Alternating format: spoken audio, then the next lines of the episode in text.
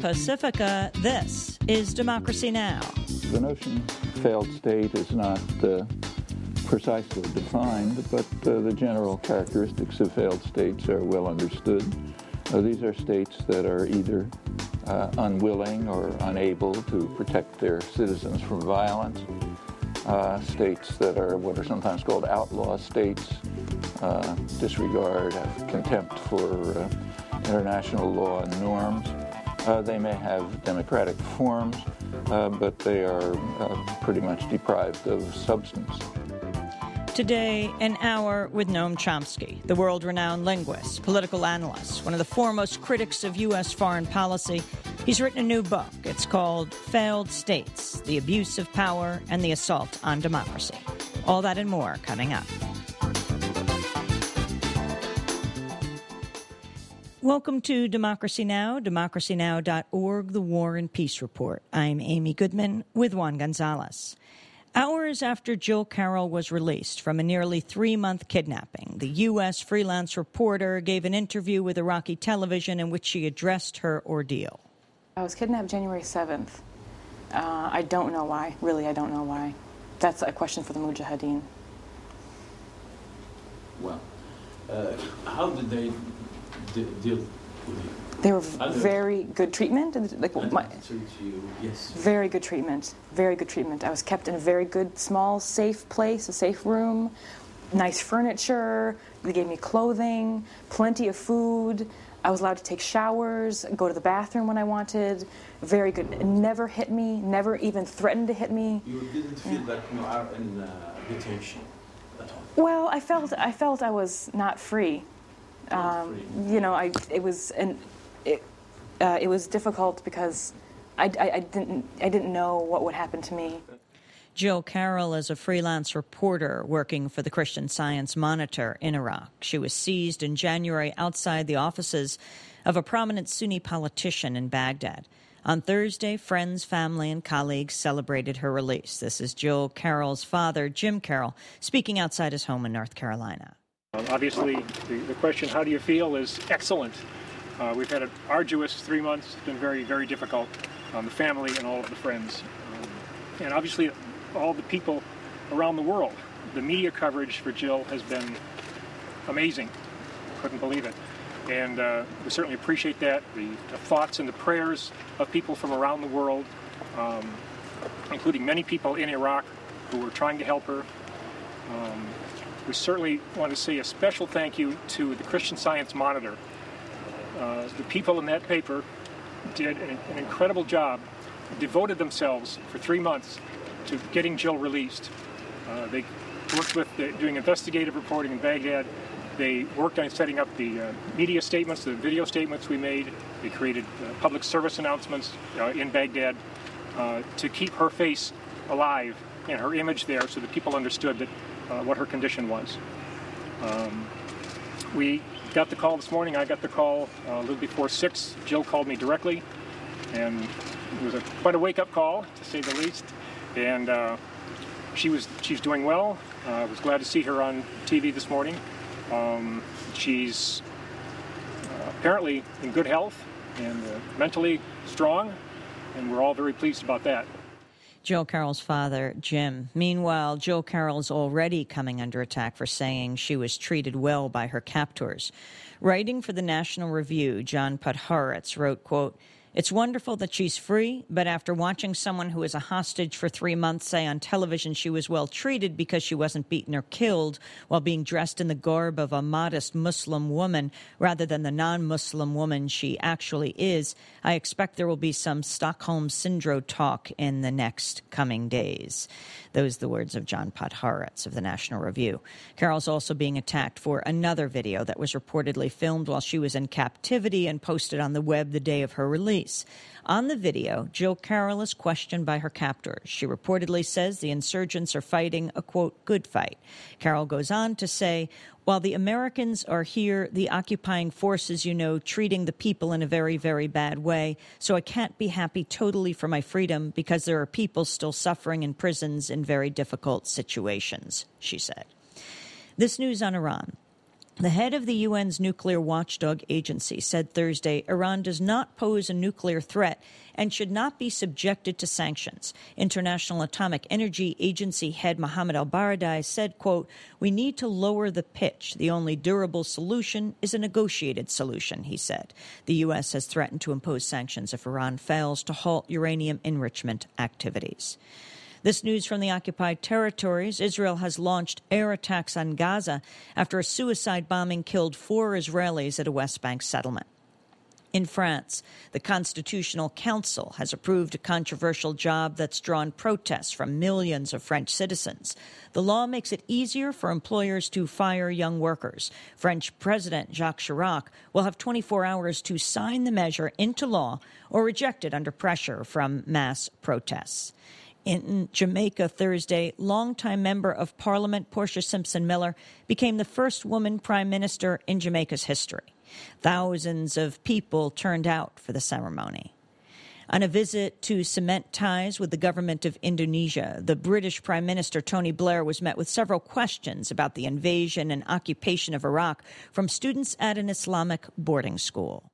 Do Your Excellency ever ask to your best friend, Mr. George W. Bush, the President of United States of America, to stop the war at Iraq? Because I heard that United Kingdom is a country that always helped America to defeat Iraq, even they know that America is completely wrong. Thank you very much.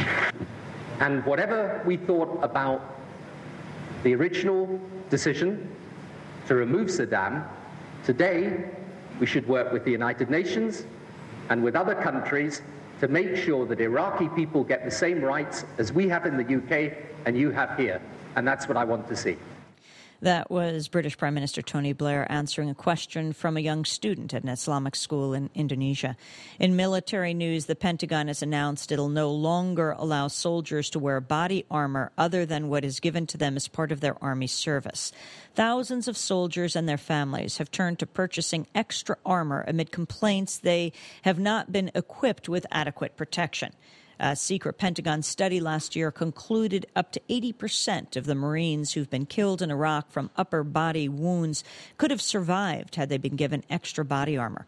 The Pentagon says it's banning outside armor because of concerns soldiers are purchasing untested or insufficient gear. The city of New York has revealed undercover police officers have been routinely videotaping political demonstrations over the last two years. The city maintains the surveillance was legal under police authority, expanded in 2003 to stop terrorist attacks. At a court hearing this week, one city attorney said the taping is necessary because rallies could become targets of terrorist attacks.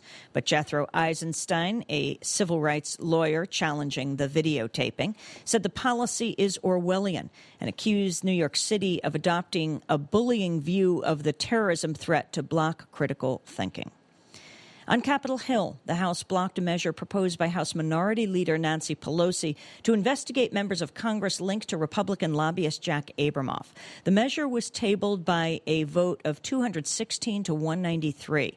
Abramoff was sentenced this week to 70 months in prison on fraud charges stemming from his purchase of a Florida casino. Abramoff is still awaiting sentencing on federal charges of bribing government officials and defrauding at least four Native American tribes out of tens of millions of dollars. And this news from New Orleans. The government has announced the reconstruction of New Orleans levees will cost around $10 billion, nearly three times more than originally forecast. The higher cost means several Gulf Coast areas may not be protected when hurricane season begins in two months. Louisiana Democratic Congress member Charlie Melancon criticized the revised cost, saying, quote, now all of a sudden they say they made a $6 billion mistake. The news comes as the Bush administration announced Thursday it may take up to 25 years to repair New Orleans. In Massachusetts, a court has ruled that homosexual couples that are not state residents cannot be legally married if their home state wouldn't recognize their marriage. In making the ruling, the court upheld a century old judgment originally intended to ban interracial marriage. And in Canada, a U.S. soldier who fled to avoid serving in Iraq is having his asylum case heard in front of an immigration board. Josh Key, who served in Iraq for eight months, said he decided to desert military service after witnessing several atrocities committed by the U.S. military. In an interview with the BBC, Key said, quote, the only people that were getting hurt was the innocent. That was innocent Iraqi people as well as innocent soldiers, he said. And those are some of the headlines. This is Democracy Now!, democracynow.org. I'm Amy Goodman with Juan Gonzalez. And welcome to all of our listeners and viewers. Well, the New York Times calls him arguably the most important intellectual alive. The Boston Globe has said has referred to him as America's most useful citizen. He was recently voted the world's number one intellectual in a poll by Prospect and Foreign Policy magazine. We're talking about Noam Chomsky, professor of linguistics at the Massachusetts Institute of Technology and one of the foremost critics of U.S. foreign policy. Professor Chomsky has just released a new book titled Failed States The Abuse of Power and the Assault on Democracy.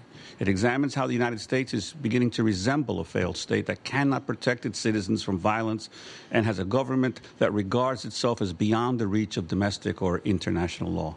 In the book, Professor Chomsky presents a series of solutions to help rescue the nation from turning into a failed state. They include accept the jurisdiction of the International Criminal Court and the World Court, sign the Kyoto Protocols on global warming, let the United Nations take the lead in international crises, rely on diplomatic and economic measures rather than military ones in confronting terror, and sharply reduce military spending and sharply increase social spending.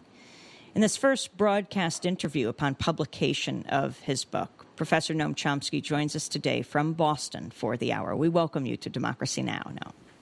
Glad to be with you again. It's good to have you with us. Uh, failed states, what do you mean? Well, over the years, there have been a series of uh, concepts developed to uh, justify uh, the use of force in international affairs for a long period. It was possible to justify it on the pretext, which usually turned out to have very little substance, uh, that the U.S. was defending itself against the communist menace. Uh, by the 1980s, that was wearing pretty thin. The Reagan administration concocted a new category, uh, terrorist states. Uh, they declared a war on terror as soon as they entered office in the early 80s, 1981. Uh, defend, we have to defend ourselves from the plague of the modern age, uh, return to barbarism, uh, the evil scourge of terrorism, and so on, uh, particularly state directed international terrorism. Uh, a few years later, uh, this is Clinton. Uh, Clinton dev- devised the concept of rogue states. it's 1994. We had to defend ourselves from rogue states. then later on came the failed states, which either threaten our security, like Iraq, Uh, or uh, require our uh, intervention in order to save them, like uh, Haiti, uh, often devastating them in the process. in each case, the terms have been pretty hard to sustain because it's been difficult to overlook the fact that under any, even the most conservative characterization of these notions, let's say U.S. law, uh, the United States uh, fits fairly well into the category, as has often been recognized. Uh, by now, for example, the category of, uh, even in the Clinton years, uh, leading scholars, uh, Samuel Huntington, others, observed that in the major journals, Foreign Affairs, that in most of the world, the much of the world, the United States is regarded as the leading rogue state and the greatest threat to their existence. by now, couple of years later, Bush years, uh, same journals, leading specialists uh, don't even report international opinion. They just describe it as a fact that uh, the United States has become a leading rogue state. Uh, surely it's a, a, terror state under its own definition of international terrorism, uh, not only carrying out violent terrorist acts and supporting them, uh, but even radically violating the so-called Bush Doctrine, uh, that a state that harbors terrorists is a terrorist state. Undoubtedly, the U.S. Uh, harbors leading international terrorists, people described by the FBI and the Justice Department as leading terrorists like Orlando Bosch, uh, no. Posada Carriles, uh, uh, not to speak of those who actually implement state terrorism. And I think the same is true of the category failed states. The U.S. increasingly uh, has uh, taken on the characteristics of uh, what we describe as failed states in the in the respects that Juan mentioned, and also another critical respect, namely the what's sometimes called a democratic deficit. that is a substantial gap between uh, public policy and public opinion. So those suggestions that you just read off, Amy, those are actually not mine. Those are pretty conservative suggestions. They are the opinion of the uh, majority of the American population, in fact, an overwhelming majority. Uh, and uh, to propose those suggestions is to simply uh, take democracy seriously. Uh, it's interesting that on these examples that you read and many others, uh, there is an enormous gap between public policy and public opinion. Uh, the proposals, uh, the general attitudes of the public, which are pretty well studied, uh, uh, are uh, both political parties are on most of these issues well to the right of the population. Well, Professor Chomsky, in the early parts of the book, especially on the issue of the uh, of the one characteristic of a failed state, which is its its increasing failure to protect its own citizens, you, you lay out a pretty comprehensive look at what the, especially in the Bush years, the war on terrorism has meant in terms of protecting the American people. And uh, you lay out clearly, especially since the war, uh, in the invasion of Iraq, that terrorist, major terrorist action and activity around the world has increased substantially. And, uh, and also you talk about the dangers of uh, possible nuclear, uh, uh, te- nuclear weapons being used against the United States. Could you expand on that a little bit? Well, it was. Uh, there has been a very serious threat of uh, nuclear war. Uh, in, it's not, unfortunately, it's very not not much discussed among the public. But if you look at the literature of uh, strategic analysts and so on, they're extremely concerned, and uh, they describe. Uh, particularly Bush administration aggressive militarism as carrying an appreciable risk of ultimate doom to quote one apocalypse soon, quote Robert McNamara and many others. And there's good reasons for it, I mean, which are could explain, but and they explain. Uh, that's been expanded by the Bush administration consciously, not because they want nuclear war, but uh, just not a high priority. So uh, uh the rapid expansion of offensive U.S. military capacity, uh, including the militarization of space, which is the U.S. pursued alone. The world has been trying very hard to block it. 95% of the expenditures now are from the U.S. and they're expanding. Uh, all of these measures uh, uh, bring about a pre- completely predictable reaction on the part of the uh, uh, of, of, the likely targets. Uh, they don't say, you know, thank you. here are our throats. please cut them they uh, react in the ways that they can. Uh, for some, it will mean uh, responding with the threat or maybe use of terror. Uh, for others, more powerful ones, it's going to mean uh, uh, sharply increasing their own offensive military capacity. So Russian military expenditures have sharply increased in response to Bush programs. The Chinese expansion of offensive military capacity is also beginning to increase for the same reasons. Uh, all of that uh, threatens, uh, raises the already severe threat of uh, even accident of just accidental nuclear war. These systems are on uh, computer-controlled uh, alert. we know that our own systems have many errors which are stopped by human intervention. their systems are far less secure. the Russian case deteriorated. these moves all sharply enhance the threat of nuclear war. That's serious nuclear war that I'm talking about. Uh, there's also the threat of uh, dirty bombs, uh, small nuclear explosions. Small means not so small, but in comparison with a, a major attack, which would pretty much uh, exterminate civilized life. Uh, the U.S. Uh, intelligence community regards the threat of a dirty bomb, say in New York, in the next decade as being probably greater than 50%. And those threats increase as the threat of terror increases. And uh, Bush administration policies have, again, consciously uh, been carried out in a way which they know is likely to in- increase the threat of terror. Uh, the most obvious example is the Iraq invasion.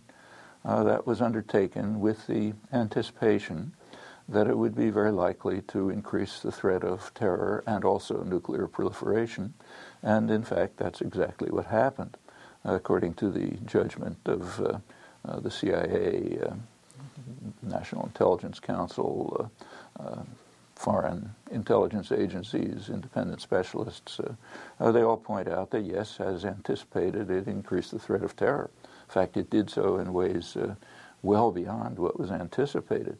Uh, to mention just one, uh, we commonly uh, read that there were no weapons of mass destruction found in Iraq. well, it's not totally accurate. there were means to develop weapons of mass destruction in Iraq and known to be in Iraq. Uh, they were under guard by UN inspectors who were dismantling them. Uh, when Rumsfeld, Wolfowitz, and the rest uh, sent in their troops, they neglected to uh, instruct them to guard these sites. Uh, the UN inspectors were expelled, the sites were left unguarded.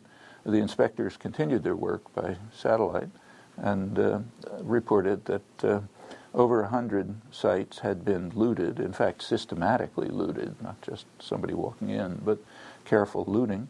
Uh, that included dangerous biotoxins, means to high precision equipment, can be used to develop uh, nuclear weapons and missiles, uh, uh, means to develop chemical weapons, and so on. Uh, all of this has disappeared. Uh, one hates to imagine where it's disappeared to, uh, but it could end up in New York. We're talking to Noam Chomsky, and we're going to come back with him. His new book, just published, is called Failed States The Abuse of Power and the Assault on Democracy. We'll be back with Professor Chomsky in a minute. Come, you masters of war. You that build the big guns. You that build the death planes. You that build all the bombs. You that hide behind walls. That hide behind discs. I just don't want you to know I can see through your masks. You that never done nothing but built to destroy. You play with my world like it's your little toy. You put a gun in my hand and you hide from my eyes. And you turn and run farther when the fast bullets fly. Like Judas of old, you lie and deceive. A world war can be won. You want me to believe. Bob Dylan, Masters of War. Here on Democracy Now!, democracynow.org, the War and Peace Report, we are broadcasting on over 400 radio and television stations around the country on Pacifica Radio, NPR Radio, as well as low power FM and community and college radio stations on public access TV, on PBS stations, and on both TV satellite networks on Dish Network Channel 9415, Free Speech TV, 9410 Link TV, and also on DirecTV, Channel 375. And we are video and audio podcasting at Democracy Now!, and there you can also find our transcripts. We're talking to Professor Noam Chomsky upon the release of his new book, Failed States The Abuse of Power and the Assault on Democracy. Noam Chomsky, a professor of linguistics at the Massachusetts Institute of Technology. I'm Amy Goodman here with Juan Gonzalez. Juan? Well, Professor Chomsky, uh, in your book, you also talk about how Iraq has become almost uh, an incubator, a university now for uh, advanced training for terrorists uh, uh, who then are leaving uh, leaving the country there and going around the world, very much as what happened in the 80s in, in Afghanistan. And could you talk about that somewhat? Yeah, actually, that's uh, actually these are just quotes from um, the CIA and other U.S. intelligence agencies and analysts.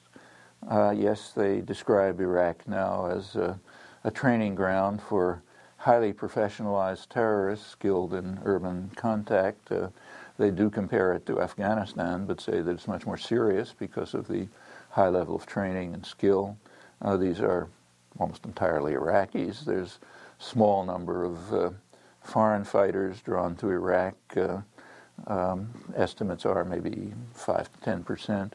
And uh, they are, uh, are, as in the case of Afghanistan, are expected to uh, spread uh, throughout many parts of the world and to uh, carry out the kinds of terrorism that they're trained in uh, as a reaction to, clearly a reaction to the invasion. Iraq was, whatever you thought about it, it was free from connections to terror uh, prior to the invasion. It's now a major terror center.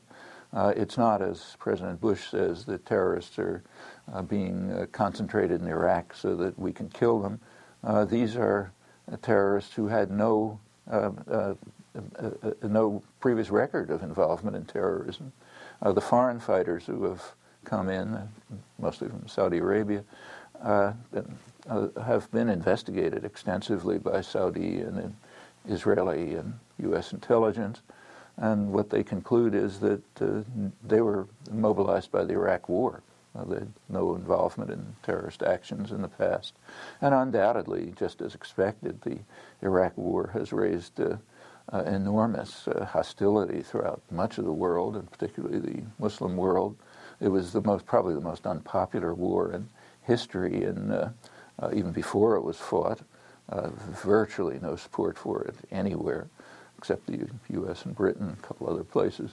Uh, but uh, uh, since uh, and since the uh, the war itself was perhaps one of the most incredible military catastrophes in history, has caused utter disaster in Iraq, and has and all of that has simply intensified the the strong opposition to the war of the kind that you heard from that Indonesian student a few moments ago. Uh, but that's widespread, and that's a, uh, uh, increases the reservoir of potential support for terrorists who regard themselves as a vanguard, uh, attempting to uh, uh, elicit support from others, bring others to join with them. And the Bush administration is their leading ally in this.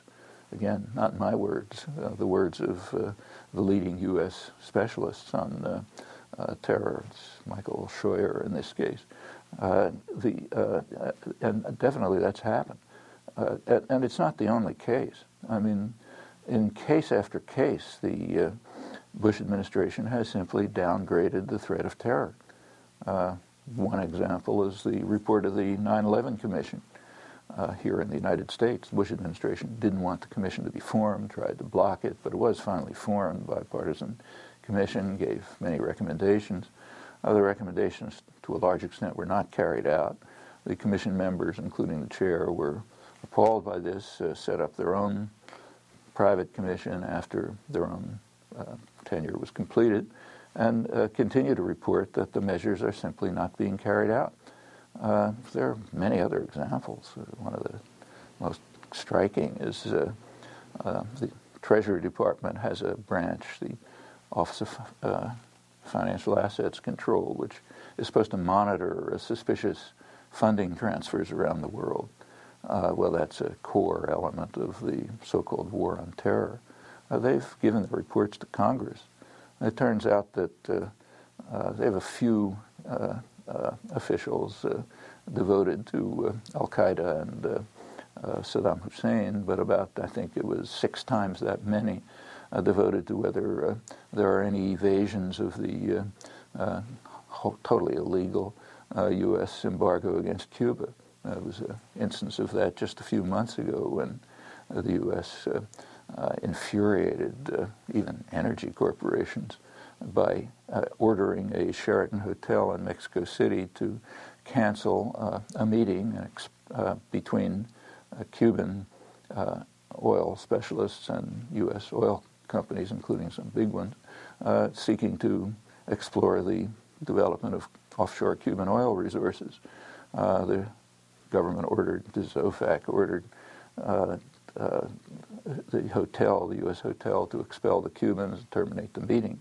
And Mexico wasn't terribly happy about this as extraordinary arrogance, but uh, it also reveals the hysterical fanaticism of the goal of strangling Cuba. And we know why. It's a free country. We have records going from way back and a rich source of them. Uh, go back to the Kennedy Johnson administrations.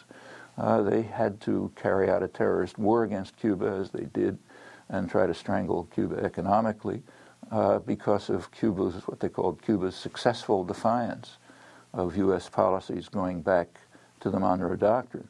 No Russians, but the Monroe Doctrine, 150 years back at that time. And the goal was, as was put very plainly by the Eisenhower and Kennedy administrations, uh, to make the people of Cuba suffer. They are responsible for the fact that the government is in place. We therefore have to make them suffer and starve so that they'll throw out the government. That's a policy which is pretty consistent. It's being applied right now in Palestine. Uh, it was applied under the Iraqi sanctions, applied in Chile, and so on. Noam Chomsky. Savage. We're talking to Noam Chomsky, his new book, uh, after he wrote Hegemony or Survival, one of scores of books, if not a hundred books, that Professor Chomsky has written. His new one is called Failed States The Abuse of Power and the Assault on Democracy. You mentioned Israel, Palestine, and I wanted to um, ask you about this new study that's come out. A dean at Harvard University and a professor at the University of Chicago are coming under intense criticism for publishing an academic critique of the pro Israel lobby in Washington. The paper charges that the United States has willingly set aside its own security and that of many of its allies in order to advance the interests of Israel. In addition, the study accuses the pro Israel lobby, particularly AIPAC, the American Israel Public Affairs Committee, of manipulating the U.S. media, policing academia, and silencing critics of Israel by labeling them as anti Semitic. The study also examines the role played by the pro Israel neoconservatives in the lead up to the U.S. invasion of Iraq. The authors are Stephen Walt, a dean at Harvard's Kennedy School of Government, and John Mearsheimer of the University of Chicago. They themselves are now being accused of anti Semitism.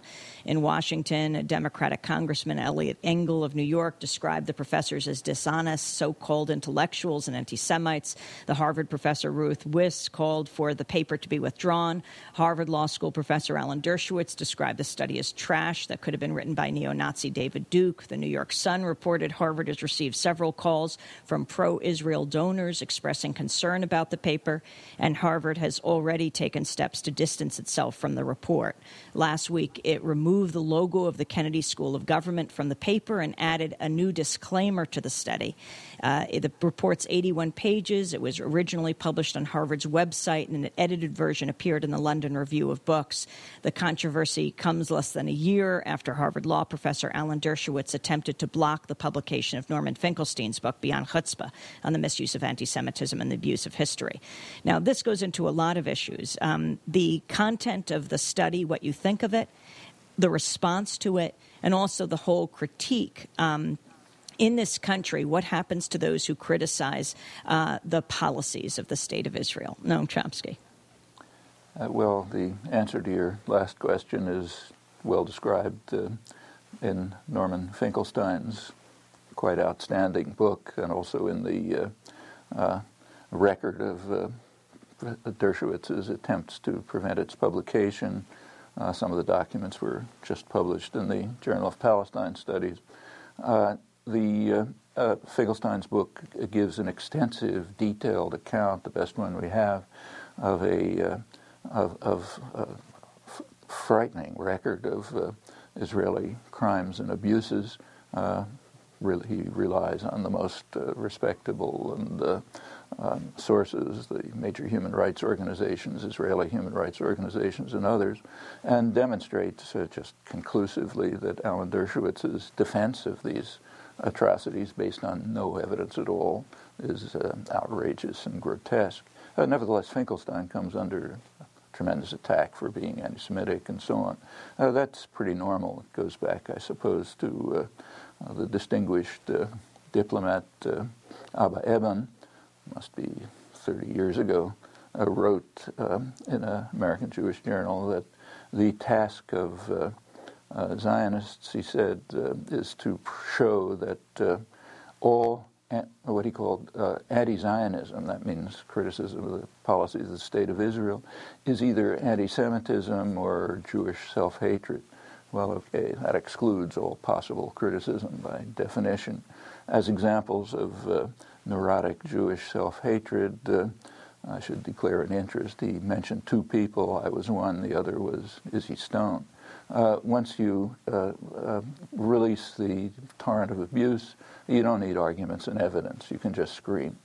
And uh, uh, Professors Walton and Mearsheimer deserve credit for uh, publishing a study which they knew was going to elicit the usual streams of abuse and hysteria from supporters of Israeli crimes and violence.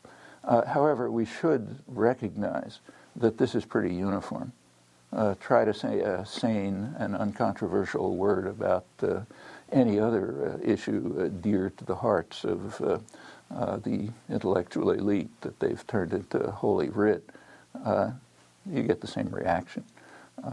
so, and there's no lobby, which does raise one of a few minor points that raises questions about the validity of the uh, of the critique. It's a serious, careful piece of work, deserves to be read, they deserve credit for writing it, uh, but that still leaves open the question of how valid the, uh, the analysis is.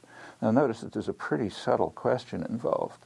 Uh, everyone agrees on all sides that there are a number of factors that enter into determining U.S. foreign policy. One is strategic and economic interests of the major power centers within the United States. In the case of the Middle East, that means the energy corporations, uh, arms producers, uh, high-tech industry, financial institutions, and others. Now, these are not marginal institutions, particularly in the Bush administration. So one question is to what extent does policy reflect their interests? Another question is to what extent is it influenced by domestic lobbies? And there are other factors. But just these two alone, yes, there you find them in most cases. And to try to sort out their influence is not so simple. Uh, in particular, it's not simple when their interests tend to coincide. And by and large, there's a high degree of conformity. If you look over the record, the what's called the national interest, meaning the special interests of those with uh, uh, who, in whose hands power is concentrated, uh, the national interest in that sense tends to conform to the interests of the lobbies. So in those cases, it's pretty hard to disentangle them. Uh, if the thesis of the book, the thesis of the book is that the lobbies have overwhelming influence, and the so-called national interest is harmed by what they do. If that were the case, it would be a, uh, I would think, a, a very hopeful conclusion. It would mean that U.S. policy could easily be reversed it would simply be necessary to explain to uh, the major centers of power, like the energy corporations, uh, high-tech industry and arms producers and so on, just explain to them that they've uh, that their interests are being harmed by this uh, small lobby that screams anti-Semitism and funds congressmen and so on. Uh, surely those institutions can utterly overwhelm the lobby and political influence in uh, uh, finance and so on, so that ought to uh, reverse the policy. Well, it doesn't happen. Uh, and there are a number of reasons for it. Uh, for one thing, there's an underlying assumption that the uh, so-called national interest has been harmed by these policies. Well, you know, you really have to demonstrate that. So who's been harmed? Have the energy corporations been harmed by U.S. policy in the Middle East over the last 60 years? I mean, they're making profits beyond the dream of avarice, as uh, the main government investigation of them uh, reported.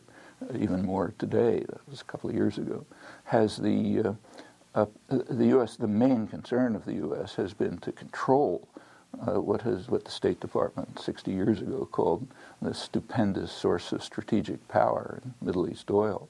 Yeah, they've controlled it.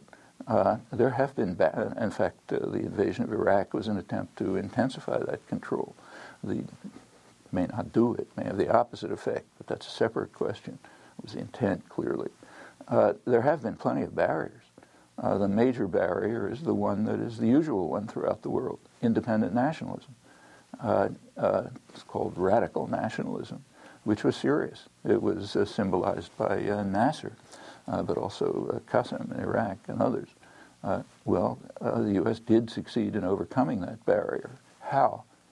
Israel destroyed Nasser. that was a tremendous service to the United States and to U.S power, that is, to the energy corporations, to Saudi Arabia, the main centers of power here. Uh, and in fact, it's in that was 1967, and it was after that uh, victory that the U.S.-Israeli uh, relations really solidified, became uh, became what's called a strategic asset. It's also then that the lobby gained its force. It's also then, incidentally, that the educated classes, the intellectual uh, political class um, entered into an astonishing love affair with Israel after its demonstration of uh, tremendous uh, power against a third world enemy. Uh, and in fact, that's a very critical component of what's called the lobby. Uh, Walt and Mearsheimer mentioned it, but I think it should be emphasized. And they're very influential. They determine the uh, certainly influence the shaping of uh, news and information in journals, media, and scholarship, and so on. My own feeling is they're probably the most influential part of the lobby. Uh, uh by now, we sort of have to ask what's the difference between the lobby and the power centers of the country. Uh, but uh, the, the, barriers were overcome. Israel's performed many other services to the United States. Can't run through the record.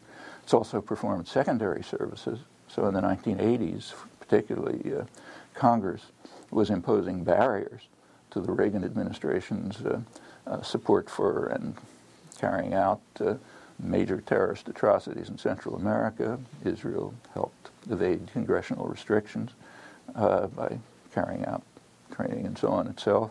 Uh, the Congress blocked uh, uh, U.S. trade with South Africa. Uh, Israel helped evade the embargo um, to all the both the racist regimes of southern Africa, and there have been many other cases. By now, Israel is virtually an offshore U.S. military base and high-tech center in the Middle East. No, closely, we have to sorry. break for stations to identify themselves, but we'll come back. Professor Noam Chomsky is our guest for the hour. His latest book has just been published, and it's called Failed States The Abuse of Power and the Assault on Democracy. Back in 60 seconds.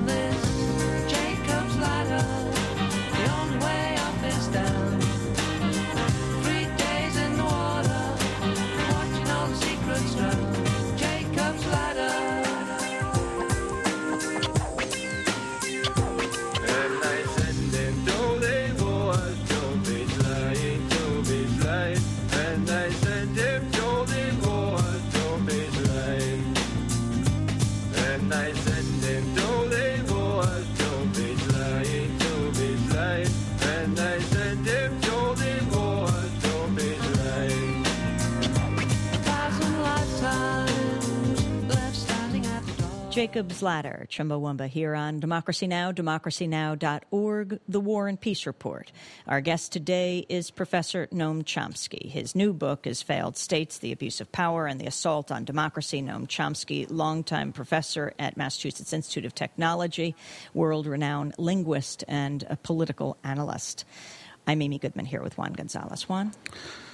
Professor Chomsky, in your book, you, you have a, fascinating section where you talk about the historical basis of the Bush doctrine of preemptive war, uh, and uh, and also its relationship to empire or to the building of a U.S. empire. And you go back, uh, you mentioned a historian, John Lewis Gaddis, who the Bush administration loves because he's actually tried to find the uh, historical uh, the historical rationalization for this uh, for this use, going back to John Quincy Adams and uh, as Secretary of State in the invasion by uh, General Andrew Jackson of Florida and the Seminole Wars, and how this actually is is a is a a record of the use of this idea uh, to continue the expansionist aims of the United States around the world.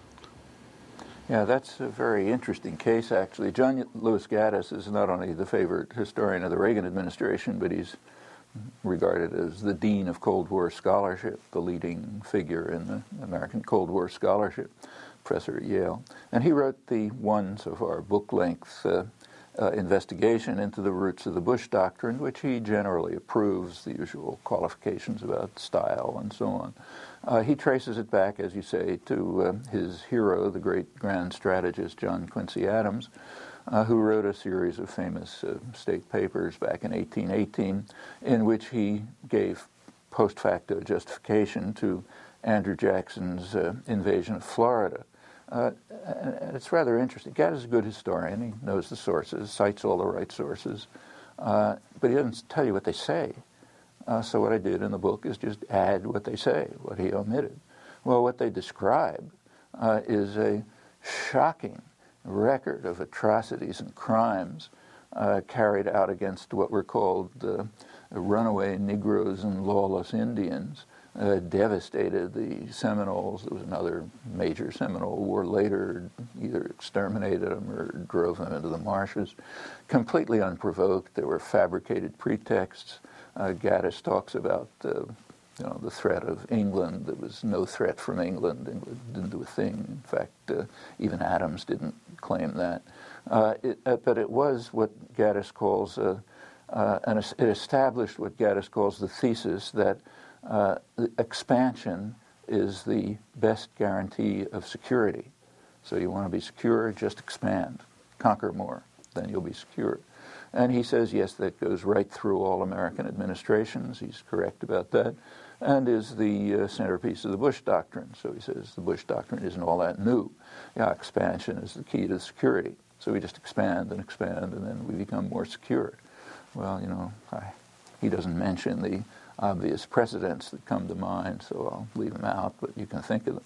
Uh, uh, and there's some truth to that, except for what he ignores, and in fact denies namely the huge atrocities that are recorded uh, in the very sources, scholarly sources that he cites, uh, which also point out that uh, Adams, uh, by giving this justification for uh, uh, Jackson's war, he was alone in the administration to do it, but he managed to convince the president, he established the doctrine of executive wars without congressional authorization in violation of the Constitution.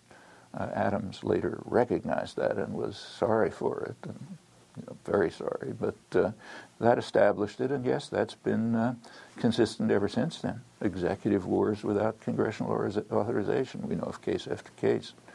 Uh, it doesn't seem to bother the so-called originalists who talk about original intent. But that aside, he also the scholarship that Gaddis cites but doesn't quote uh, also points out that uh, Adams established other principles that are consistent from then until now, namely massive lying to the public, uh, distortion, uh, uh, uh evoking hysterical fears, uh, uh, all kinds of deceitful efforts to mobilize the population in support of atrocities.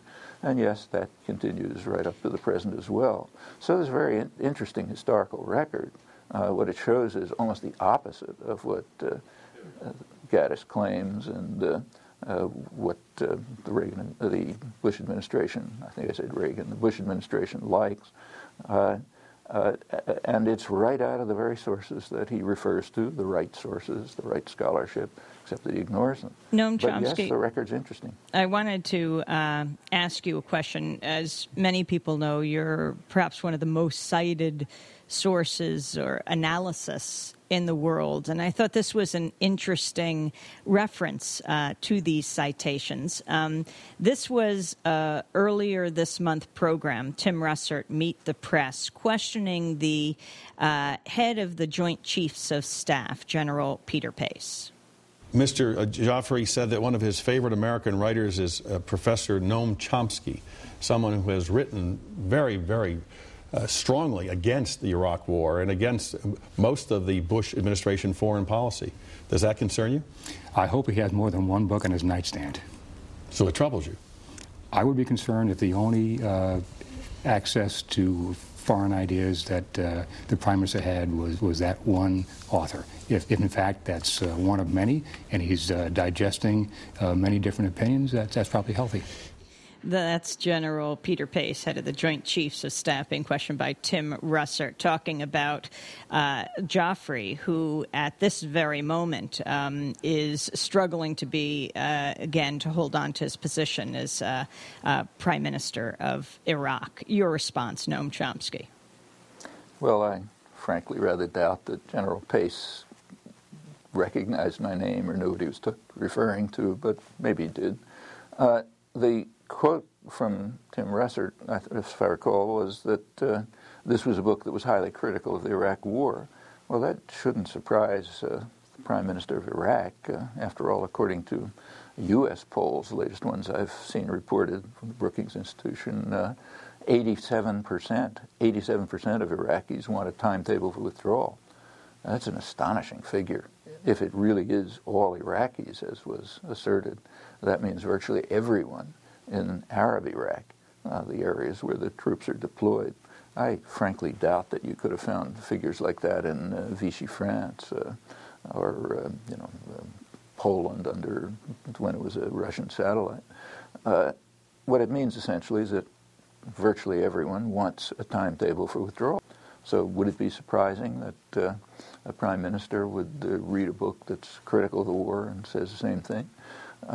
It's interesting that Bush and Blair, who uh, are constantly uh, preaching about their love of democracy, announce, ex- declare that there will be no timetable for withdrawal. Uh, well, that in part probably reflects the contempt for democracy that both of them uh, have continually demonstrated, them and their colleagues, uh, virtually without exception. But there are deeper reasons, and we ought to think about them there, if we're talking about exit strategies from Iraq, we should bear in mind uh, that an, for the U.S. to leave Iraq without establishing a, a, subordinate client state would be a nightmare for Washington. Uh, all you have to do is think of the policies that an independent Iraq would be likely to pursue if it was mildly democratic. It would almost surely uh, uh strengthen its uh, already developed relations with Shiite Iran right next door. Uh, it's uh, any degree of Iraqi autonomy stimulates autonomy pressures in uh, across the border in Saudi Arabia, where there's a substantial Shiite population, uh, has been bitterly repre- repressed by the U.S.-backed uh, tyranny, uh, but is now calling for more autonomy. that happens to be where most of Saudi oil is. So what you can imagine, I'm sure Washington planners are having nightmares about this, is a potential. Uh, pardon? Uh, uh, if I'd like to ask you in terms of this whole issue of the, the democracy, and in your book you talk about democracy deficit. Obviously, the Bush administration is having all kinds of problems with their uh, even their model of democracy around the world, given the election results uh, in the Palestinian territories, uh, the situation now in in Iraq, where the president is trying to force out the prime minister uh, of the, the of the winning coalition there in Venezuela, even in Iran.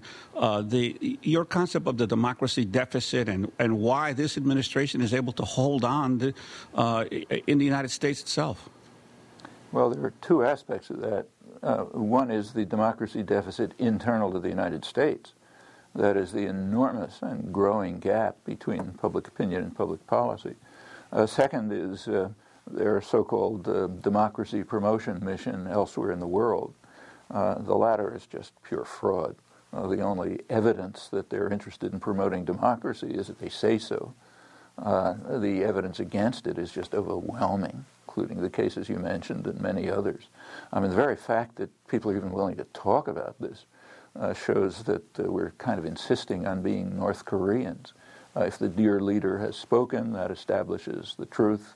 It doesn't matter what the facts are. Go into that in some detail in the book. The democracy deficit at home is another matter. Uh, uh, how have, I mean, they have an extremely narrow hold on political power.